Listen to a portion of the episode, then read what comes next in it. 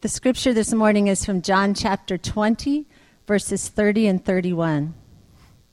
Now, Jesus did many other signs in the presence of the disciples, which are not written in this book. But these are written so that you may believe that Jesus is the Christ, the Son of God, and that by believing you may have life in his name. This is the word of the Lord. You may be seated.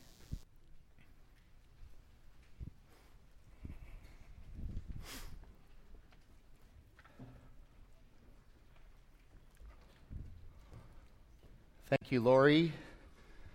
Good morning, everybody. He is risen. All right, we're getting better. I'll report back to Cody. So, 27 and a half years of marriage it took me to finally get to sing in a choir with my wife. First time ever. That was really exciting. Um, there was some trouble during rehearsal making sure that the mic was arranged so that it never picked me up, but that's okay. I, I enjoyed wearing my white shirt and singing in there. A couple of uh, quick um, announcements. Uh, by the way, if you're new here, we are glad that you are here. We understand uh, on a Sunday like this, uh, a lot of people are, are new to a particular church, or maybe they're new to church, or they haven't been in church in a long, long time. And we understand that, and it's, it's a new experience for you uh, perhaps. And, and we just want to let you know that we are truly honored and privileged that you would be here today. And we're, we're glad that you've taken a little bit of time out to uh, uh, be with us and to uh, hear about the resurrection and hear about Jesus and to celebrate that with us. So I want to acknowledge that. We're really glad that you're here. Thank you for being here. A couple of little affairs to take care of before we get started. Uh, first of all, uh, we were continuing this morning to collect the Lent offering. Um, Josh, who is the executive, he's standing way in the back there. He's the executive director of um, Community and Global Initiatives for Redemption Church. Uh, he sent us an email uh, late this week that said that uh, really he was just absolutely blown away, and so was the Women's Refugee Health Clinic. Absolutely blown away by the generosity of this church, uh, the amount of diapers and wipes and laundry detergent and all that stuff that uh, that you have contributed. We want to thank you very much for that. And the, and the Women's Refugee Health uh, Clinic uh, also thanks you for that. That was really tremendous. Also, want to remind you uh, in your bulletin, starting a week from this Wednesday on April 15th, just after you get your taxes done, there are two classes that are starting here at Redemption Church. They will meet. Uh, in, in, uh, in this building here. So there's a class for women, and then there's a class that uh, Cody and um, and Josh are going to be teaching on how to live the Bible for all it's worth. So please sign up for that, though. It would help us if you would sign up because uh, we're going to be providing meals and, and dinner for people that come to that. So it'd be helpful uh, if you could do that for us. So, obviously, the big idea today is the resurrection. And so, in, in, a, in a simple sentence or two simple sentences, it would be this Jesus is the resurrection, and that is everything. And we're going we're gonna read a lot today. I'm going to talk a lot as usual, but we're also going to read a lot from uh, the scriptures. We're going to read uh, almost all of John, John, chapter 11, the Gospel of John, so you can turn there. Uh, what Lori read from was out of John chapter 20. We're also going to read all of John chapter 20 today.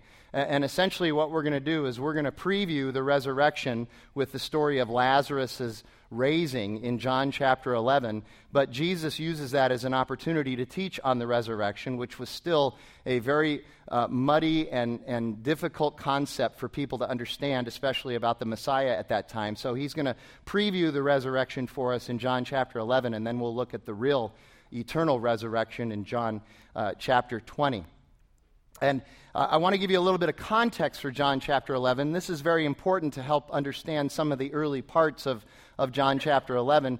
In John chapter 10, uh, Jesus had been teaching in and around uh, Judah. So he'd been in and around Jerusalem a little bit, and the professional religious people were very unhappy with his teaching. And then at one point in verse 31, uh, Jesus says something that, that absolutely blows the professional religious people away, the, the, the, the, Pharisees and the, all of those guys. Uh, he, he, said, I and the Father, we are one. Uh, so in the Greek, it's even more emphatic. He, he says, Yahweh, God, the Lord, and I are the exact same essence. We're the same. He's making a claim that he is God. And immediately, um, the, the Pharisees and, the, and the, all the professional religious people picked up stones to kill Jesus. They wanted to kill him right there. But he was able to escape and he went away from there, we are told in the scriptures. And where he went was back across the Jordan, which is east of the Jordan River. So he's in this um, area that's known as the Decapolis when, when uh, John chapter 11 gets started. And so I'm just going to start reading uh, these passages and we'll unpack it a little bit as it previews uh, the resurrection. These first 16 verses, I will admit to you, there are some areas of these first 16 verses that don't make a whole lot of sense. And so hopefully we'll be able to uh, kind of explain some of that. So John writes these words Now a certain man was ill. Lazarus of Bethany, the village of Mary and her sister Martha. It was Mary who anointed the Lord with ointment and wiped his feet with her hair, whose brother Lazarus was ill. So, Mary, Martha, and Lazarus are siblings. They're all related, and they are very good friends of Jesus's. They're, they're close friends of his. They, uh, Jesus should certainly care about these uh, three people. So the sisters sent to him, saying, Lord, he whom you love is ill. Remember, Jesus loves Lazarus and he loves Mary and Martha. But when Jesus heard it, he said, This illness does not lead to death, it is for the glory of God, so that the Son of God may be glorified through it. In, in other words, th- this is an odd response that he would give. Normally, as a pastor, when I hear that somebody is ill, generally what they want is they want me to come right away and, and maybe there's something I can do right away. Jesus is a, the ultimate pastor, the, the ultimate shepherd, and, and yet he says, ah, don't worry about it. Let's just stay here. But there's a reason why I'm going to be staying here. Now, Jesus loved Martha and her sister and Lazarus. He loved it. This is the second time now we see that he has great affection for them. So when he heard that Lazarus was ill, he stayed two days longer in the place where he was. Then after this, he said to the disciples, Let's go to Judea again. The disciples said to him, Rabbi, the Jews were just now seeking to stone you, and you are going there again? And Jesus answered, Are there not twelve hours in the day? If anyone walks in the day, he does not stumble, because he sees the light of the world. But if anyone walks in the night, he stumbles, because the light is not in him. After saying these things, Jesus said to them, Our friend Lazarus has fallen asleep, but I go to awaken him. It sounds like Jesus is speaking in riddles here, right? What, what is all this light and stumbling and the light of the day and all of that stuff? Well, earlier in John, Jesus had made the proclamation that he is the light of the world. It's a double entendre of sorts. In other words, there's a double meaning here. Uh, this also, the light, also references the fact that in their culture, uh, there was no electricity, and so the only time you could get work done was by the light of day, which was generally around 12 hours. Anybody who tried to work at night would stumble, and they would not do their work very well, and they would be obstructed, and there would be distractions. And so essentially, what he's saying is, I'm the light of the world, and my work, my job, is to go back to Jerusalem eventually, to go back to Judah, so that I will be crucified, so that I might ri- ri- uh, be raised again to newness of life, so that you would also be heirs with me in the resurrection, be sons and daughters of God. So he's speaking a little bit in riddles, but he's making the claim that this is my job, this is what I've been called to. This is my mission and purpose for even being here in the first place.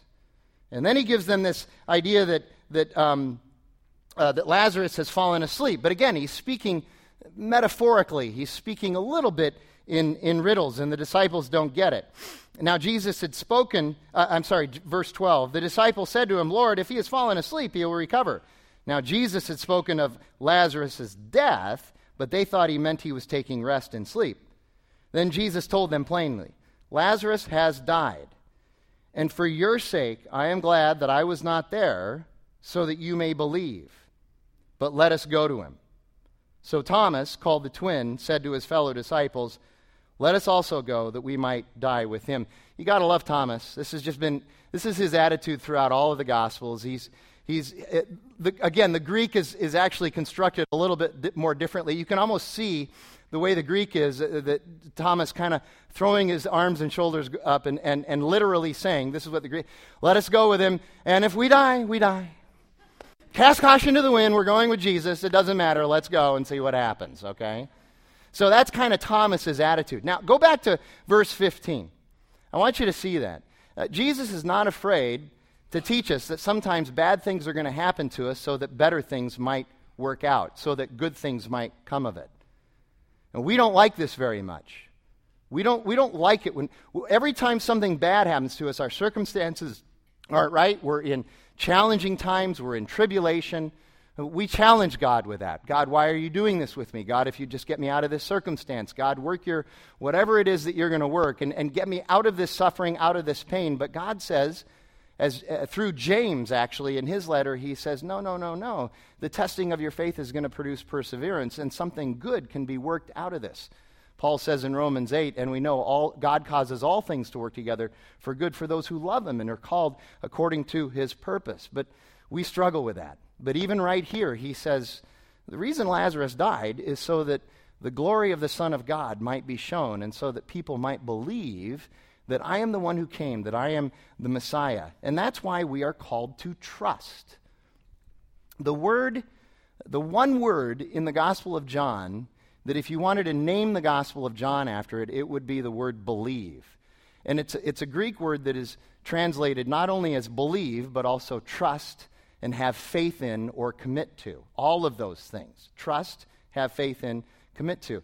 The problem with trust, though, and the problem with having faith is that if there, are, if there isn't any unknown, if there isn't any risk, then it really isn't trust. It really isn't faith. But you and I, what we want is absolutely no uncertainty. We want no ambiguity. We want to know exactly what's going to happen, and we want it written out, and we want it in contract form before we even do it. And Jesus says, No, you, you need to believe. You need, you need to trust. You need to have faith. That's what you're called for. Otherwise, it's not trust. So, these next 11 verses now, Jesus goes, and this is a preview to the resurrection. Jesus uses a raising, this raising of Lazarus, to th- teach about his resurrection. Now, when Jesus came, he found that Lazarus had already been in the tomb four days. Now, that's a long time. He's dead. You, you need to understand that. Every now and then, I'll run into somebody who will actually say something along the lines of this That was 2,100 years ago. They really didn't understand how to quantify or know that somebody was dead back then. No, people died. They knew he was dead. They didn't take a live guy, throw him in a, in a cave, and close the thing uh, with a stone and go, huh, good luck. No, he's dead. Okay? He's in, he is absolutely dead. And he's been in there for four days. That's important to remember. Bethany was near Jerusalem, about two miles off, and many of the Jews had come to Martha and Mary to console them concerning their brother. So when Mary when Martha heard that Jesus was coming, she went out to meet him, but Mary remained seated at the house. And again, I, I want you to understand a little bit of context here. This is important for us. I, I, do a lot of memorial services as a pastor. I understand them. Uh, there's, there's some mourning, and we gather and we, we have this service, and then afterwards we might eat a little bit, and, and uh, have a little reception. And, and, but then, pretty much in our culture, everybody just kind of goes on their way, and, and we're really all supposed to just sort of get over it. That's kind of the way we, we handle it. In their culture, they would mourn for days and weeks, sometimes even months, and the, and the eating and the, and the organizing of, of get togethers and the celebration of the life would, would go on and on and on. So, this is not unusual that everybody's still hanging around um, at this time with Mary and, and Martha.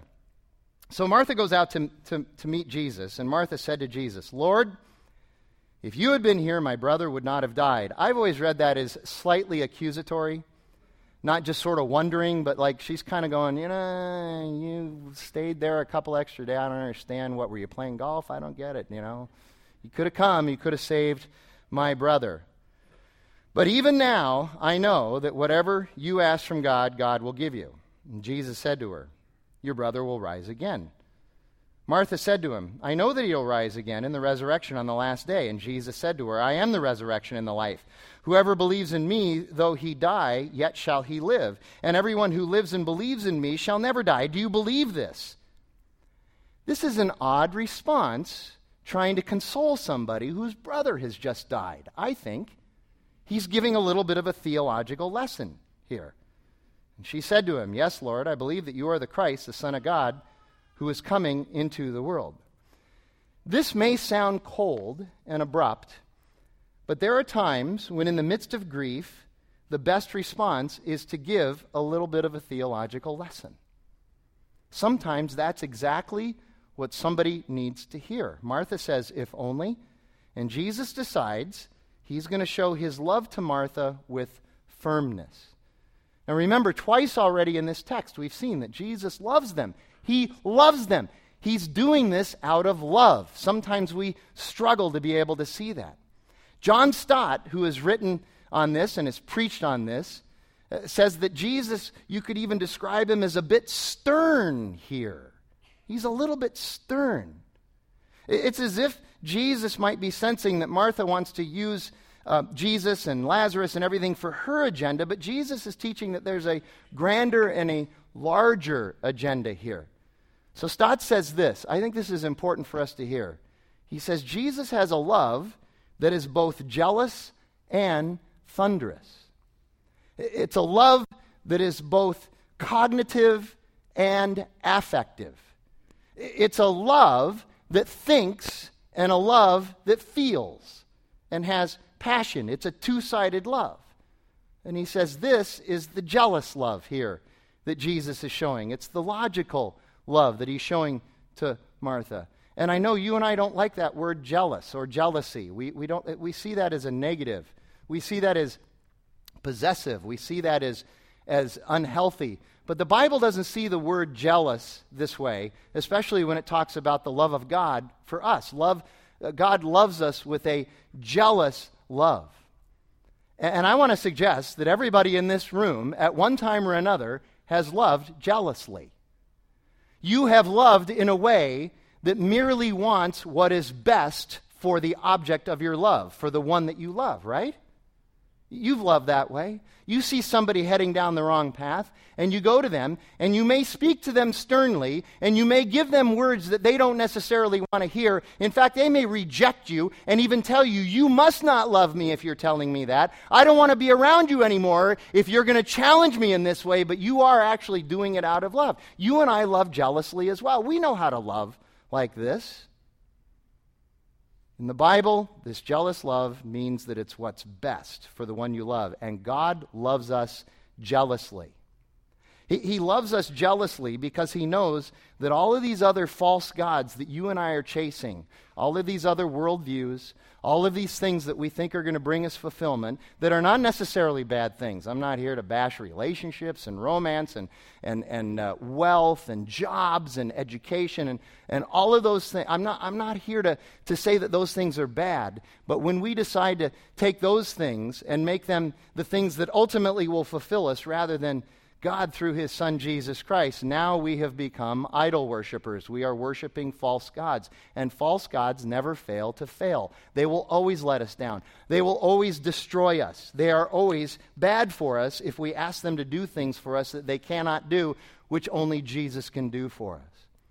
So he gives Martha a theological lesson here, for whatever the reason is. Now we get the next 10 verses, and we have the same statement from Martha's sister, but a very different response from Jesus. When Martha had said this, she went and called her sister Mary, saying in private, The teacher is here and is calling for you. And when she heard it, she rose quickly and went to him. Now, Jesus had not yet come into the village, but was still in the place where Martha had met him. When the Jews who were with her in the, in the house, consoling her, saw Mary rise quickly and go out, they followed her, supposing that she was going to the tomb, tomb to weep there. Now, when Mary came to where Jesus was and saw him, she fell at his feet, saying to him, Lord, if you had been there, my brother would not have died. When Jesus saw her weeping, and the Jews who had come with her also weeping, he was deeply moved in spirit and greatly troubled. And he said, Where have you laid him? And they said to him, Lord, come and see. Jesus wept. It's an entirely different response for Mary than for Martha. So the Jews said, See how he loved him. But some of them said, there were a group of cynics in there, just, I'm, I used to be really cynical like this too. And the cynics said, Could not he who opened the eyes of the blind man also have kept this man from dying? So now Mary comes and says, Jesus, if only. And Jesus responds very differently. He responds quite differently. This time he shows his affective, thunderous love. This is Stott calls this his thunderous love. Now we like this love. We do. In our culture, this is the love that we, that we bank on, that we put all of our faith in, that we like. This is the feelings love. This is the I'm so glad to be alive love. It's also the love that lets us down occasionally. Can I get an amen there? Yeah. Some of us who are in the wake of that kind of love letting us down. But this is the love generally that we're talking about the feelings based love, the affective love. But Jesus loves us both ways. He has a love that's both thunderous and jealous. He loves us jealously, but He also loves us with great desire. His heart longs for us, so much so that He gave everything for us. He went to the cross. God's love is a true love. It's, it, it's a true love because it's a love that thinks, understands, worries about what's best, and then it's a true love that is passionate and feels, it's affective. And true love also dies to itself. Jesus ultimately died because he loves us so that we might be given his righteousness and his justification, so that we would be redeemed, so that we would eventually be glorified, so that we would become sons and daughters of God, so that we would be co heirs with God. Many of us, myself included, we are worried at times when we sin that God has lost his affection for us. Because God does love us, he'll eventually confront us, he'll eventually discipline us. Bible says that God disciplines those whom he loves. And when we're in the midst of that, and when we're in the wake, and, and we're worried about our guilt and our shame and those things, we, we tend to forget that, that God loves us affectively even in the midst of that. Even while He's rebuking us and correcting us, He loves us with great passion. We need to know that we're still loved in spite of our sin. We are loved in spite of our sin. But it's a love that will console us and charge us. It's a love that will forgive us, but then it will instruct us. It doesn't just forgive us and send us on our merry way, it also instructs us. Remember, in, earlier in John, the woman who was caught in adultery is, is brought to Jesus, and they wanted to kill her. The, the religious Jews wanted to kill her. And eventually, they all figure out that they're not going to get their way if Jesus is going to lead this operation, and they all finally drop their stones and their sticks and everything, and they walk away. And now it's just Jesus and this woman who was caught in adultery, which is an offense that you could be executed for. And he says, he says, no one's here to condemn you. And she says, apparently not. And he says, neither do I condemn you. But he doesn't stop there, does he? He says, now go and sin no more. He consoles and he forgives, but he also charges and instructs. He weeps for us, but he also commands us. True love, if you think about it, true love really is a little bit tickle and a little bit torture. Just depends on which one's going on at the time. With God, they're both always going on. Always. He loves us. Then we finally get to the raising of Lazarus. This would be the temporal raising of Lazarus, illustrates the eternal resurrection of Jesus. Then Jesus, deeply moved again, came to the tomb. It was a cave with a stone lay against it. And Jesus said, Take away the stone. Martha, the sister of the dead man, said, Lord, by this time there will be an order, uh, an odor, for he has been in there four days. He's been dead for four days. If you've ever read the King James version of this, I love this. It literally says that Martha says, uh, Jesus, uh, for the, uh, uh, by this time surely he stinketh. I love that word stinketh. Don't you love that? See, now you have a new word with which to, to talk trash. You can go to the hockey game and go, "Hey, stinketh," okay, and it'll be awesome. It'll be an insult that nobody's ever heard before. Okay. She says, He's dead, Jesus. You can't open this up. And Jesus said to her, Did I not tell you that if you believed, you would see the glory of God? So they took away the stone, and Jesus lifted up his eyes, and he said, Father, I thank you that you have heard me. And I knew that you always hear me, but I said this on account of the people standing around. He's, he's doing this for them, that they may believe that you sent me. When he had said these things, he cried out with a loud voice, Lazarus, come out. And the man who died came out, his hands and his feet bound with linen strips, and his face wrapped with a cloth. Jesus said to them, Unbind him and let him go. Jesus prays in front of all of these people because he wants to make sure they understand that this isn't going to be some kind of a show and then he's just on his merry way and maybe tomorrow if you come back again there will be another show another miracle he's praying because he wants people to believe there's that word again believe the greek word pistos faith trust commit to believe put your life in his conviction that's why he he wants to make sure that the raising is pointing to a bigger thing. The raising of Lazarus is pointing to a much bigger thing than just this interesting little show. And I want you to notice that Lazarus was still in his death clothes. You need to remember that. It's going to be very different when Jesus is raised. That, that's, one of the, that's one of the great details about the differences between chapter 11 and, and chapter 20. And I want you to also understand that those death clothes, the, the, the, the, the linen strips and the spices and the aloe and the myrrh, that stuff literally weighed 50 to 75 pounds on every dead person. It, it, earlier in, in um, well, in, in uh, John chapter uh, 19, we're told that it was 75 pounds worth of this stuff that was put on Jesus. It's, it's like if you've ever played hockey, it's like you're a hockey goalie. You, goalies go out there with 50 pounds of equipment on them. And that wasn't even uh, as much as what Jesus had when he was buried. So when Lazarus walked out, uh, I'm hoping he was feeling a little bit better than when he was dead, but he had this, this weight on him as well. And so Jesus said, Come on, go and take those clothes, those death clothes off of him. Get that stuff off of him. It's really, really interesting how that worked out. Lazarus had eluded death for now. This was a raising this was a raising, not the resurrection, but it was a preview to the resurrection. And then we look at the next nine verses and we see that the fate of Jesus is sealed, sort of. Sort of. Many of the Jews, therefore, who had come with Mary and had seen what he did, believed in him. So many did believe. I, have mentioned this before. I, it's just shocking to me after watching this that not all of them believed. Why didn't all of them believe? Same reason that we, we see God working in people's lives today, and, and they're glad for that, but they still don't believe that God is necessarily behind what's happening. They got lucky, or the stars got aligned, or they worked hard enough, whatever that is. Many believed. But some of them went to the Pharisees and told them what Jesus had done. So the chief priests and the Pharisees gathered the council and said, What are we to do? For this man performs many signs. If we let him go on like this, everyone will believe in him, and the Romans will come and take away both our place and our nation. You see what this is really about? It's about power, it's about the status quo. Jesus is turning everything upside down, or as some people say, he's turning it right side up.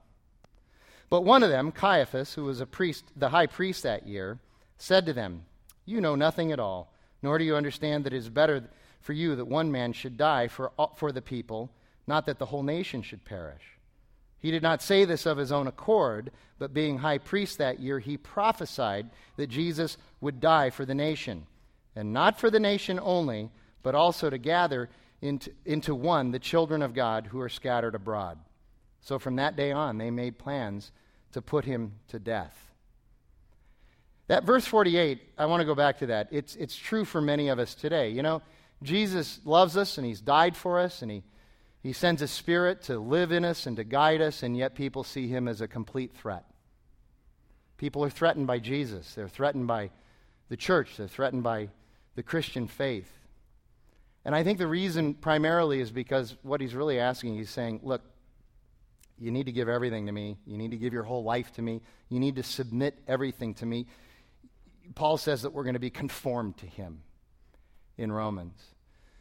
In other words, we don't just add Jesus to our life. He's not just another good idea that we, that we kind of stick in our pocket. You know, I call him Pocket Jesus, pull him out whenever we think we need him, and then put him away so that we can control, control Jesus. But he calls us wholly and completely to faithfully and fully commit to him. In other words, he's going to change our lives. We're going to experience serious and genuine transformation. And guess what? that change is going to be inconvenient at best. And it's going to be radical for some. And some of you look at that now through these, this lens that doesn't understand that and says, I, I don't want to be changed even inconveniently, let alone radically. But ultimately, it's to be conformed to Him. And ultimately, that is what is best for us. Uh, there's an idea that some people float who mean well. I understand that. They mean well, but they float this idea that if you come to Jesus, your life really won't change. You'll just have the assurance of salvation. That's so naive. It's not true. Your life is going to change. He, he, you can't help but change and be transformed if the Spirit is living in you. And I get it. That's a big ask. That is a huge ask. I remember when I was wrestling with this myself when I was 27 years old, and I'm thinking, this doesn't sound that great to me. I kind of like the way things are. I'm in charge. I'm the captain of my ship. I'm sitting on the throne. Then I found it was worth it. And, and it is worth it. And not because I say so, but because God says so. And there's evidence of that everywhere. Jesus says if we are to come after him, we're going to deny ourselves and take up our cross and follow. Everyone needs to deny themselves in order to follow Jesus. That's universal. Taking up the cross is universal as well, but that has a unique aspect to it in that each of us are going to have a different cross that we're going to have to bear. All of us will have a cross to bear, though, just like Jesus did. See, we don't add them to our life, we submit. And if we do, like I said, Romans says, we become sons and daughters of God, and we are co heirs with Jesus. Now turn to, to uh, John chapter 20. Here's the real resurrection.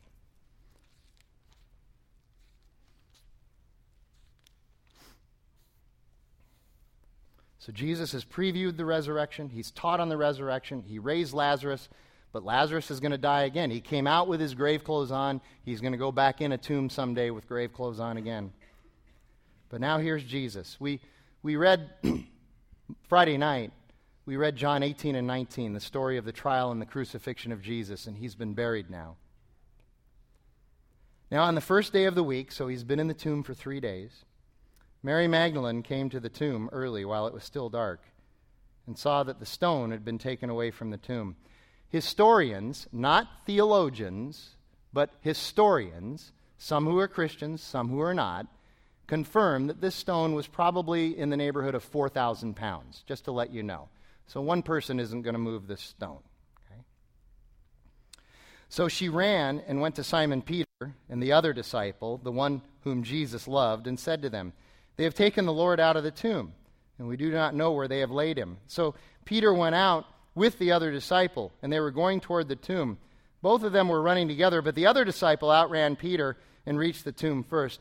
I personally find a little bit of humor in, in these verses here, because if you know, if you know, the other disciple is the one writing this account.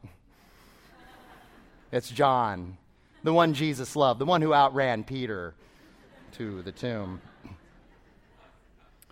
And stooping to look in, he saw the linen cloths lying there. So the grave clothes are there, 75 pounds worth. But he did not go in. Then Simon Peter came following him and went into the tomb. He saw the linen clothes, cloths lying there, and the face cloth, which had been on Jesus' head, not lying with the linen cloth, but folded up in a place by itself. Th- this is interesting. I, I don't, I, I don't, I, I took Greek in seminary, and I don't pretend to understand it the way real Greek scholars do. I can do word studies, I'm good at that. But uh, I've read where the, the, the, real Greek scholars say that the way the Greek is constructed here uh, talks about how um, when they looked at the linens lying there, they were in the shape of a body, they weren't torn off. It's as if Jesus had wiggled his way out of the grave clothes without without disturbing them in any way, shape, or form, but that he had neatly also folded up and put the face cloths over on, on the side. A long time ago, I, I actually did this. I went home and I had uh, Jackie wrap me in a bunch of ace bandages to see what would happen if I could do that. It's a miracle. Serious, I know, it's goofy. I've done some goofy stuff. I get it. But I just wanted to know. Okay? You're laughing like I really didn't do it. Ask my wife. She's in the choir, okay? Then the other disciple who had reached the tomb first also went in, and she saw and believed. For as of yet, they, they did not understand the scripture that he must rise from the dead. This was the biggest aha moment of their life. Oh! In three days, he's going to rise from the. Oh! Okay, boom. It's like that moment in algebra when you suddenly get it, right? For some of you, anyway. Okay? Oh, got it. The aha moment. Then the disciples went back to their homes. But Mary stood weeping outside the tomb. And as she wept, she stooped to look in the tomb. And she saw two angels in white sitting where uh, the body of Jesus had lain, one at the head and one at the feet. And they asked her, they said to her, Woman, why are you weeping? And she said to them, They have taken away my Lord, and I do not know where they have laid him. Having said this, she turned around and saw Jesus standing, but she did not know that it was Jesus. Jesus said to her, Woman, why are you weeping? Whom are you seeking? Supposing him to be the gardener, she said to him, Sir, if you, if you have carried him away, tell me where you've laid him, and I will take him away. Jesus said to her, Mary. She turned to him and said in Aramaic, Rabboni, which means teacher. Jesus once taught that, that his sheep know his voice because he's the shepherd. He just said Mary to her. She said, Oh, it's you. It's not the gardener. It's you, Jesus. Jesus' sheep know his voice. And Jesus said to her, Do not cling to me, for I have not yet ascended to the Father. But go to my brothers and say to them, I am ascending to my Father and to your Father and to my God and your God. Mary Magdalene went and announced to the disciples, I have seen the Lord, and that he, and that he had said these things to her. You see there, Jesus says to Mary, Don't cling to me, don't touch me, go. It's interesting. Now, watch what happens. On the evening of that day, the first day, day, of the week, the doors being locked where the disciples were for fear of the Jews, Jesus came and stood among them and said to them, Peace be with you. I've always wondered about that too. The doors were locked, they were afraid of anybody getting in, and suddenly, peace be with you. Uh, might have been a little ironic. Oh, okay.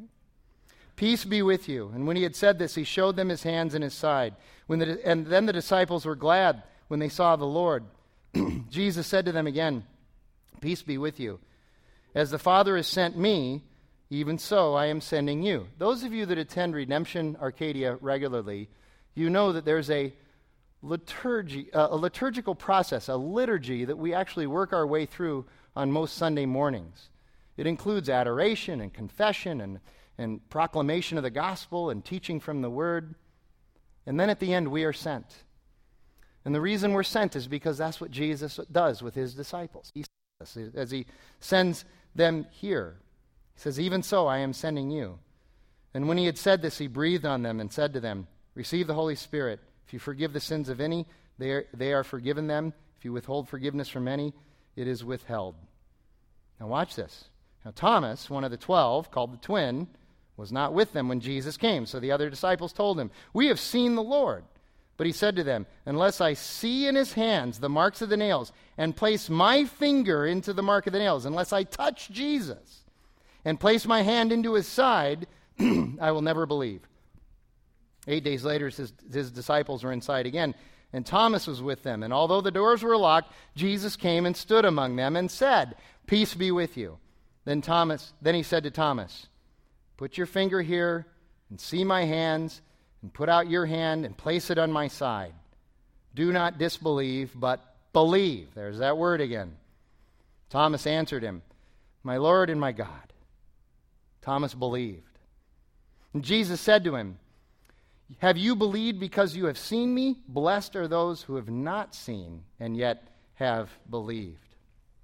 This is incredible what, what, what goes on here. He tells he, he tells the first person, Don't cling to me, don't cling to me, don't touch me.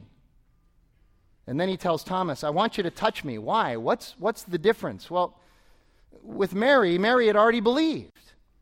But what she wanted is what you and I want. We, we want this kingdom of God, which supposedly uh, Jesus ushered in, and instigated. We want the completion now. We want all of this other stuff done. We want the trials and the tribulation and the challenges and the testing and the suffering and the hardship. We want that done and we want the kingdom to come fully in its consummation. So she was clinging to Jesus, saying, Yeah, let's get this started now. He says, No, it can't start yet. There's other work yet to be done. But then Thomas comes. Thomas needed to be able to touch Jesus and see Jesus because he needed to believe.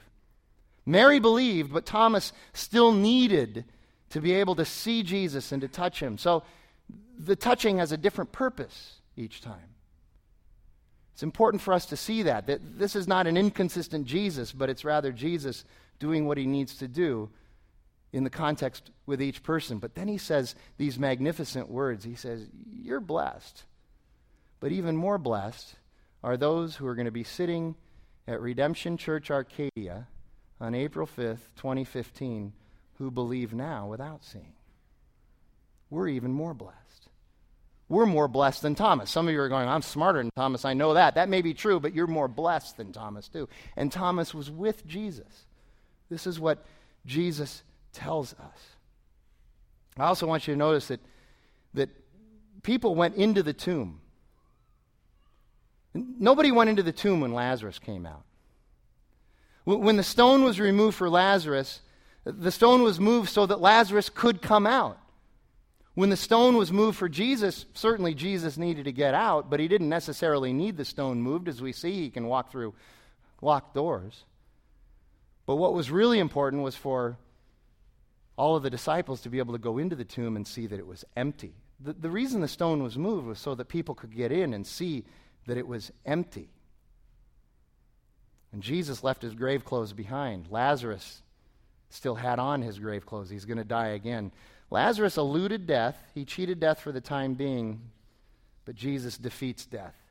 He defeats Satan, sin, hell, all of the things that we've been singing about this morning. He's victorious. And then John writes these words at the end of chapter 20. Now, Jesus did many other signs in the presence of the disciples, which are not written in this book.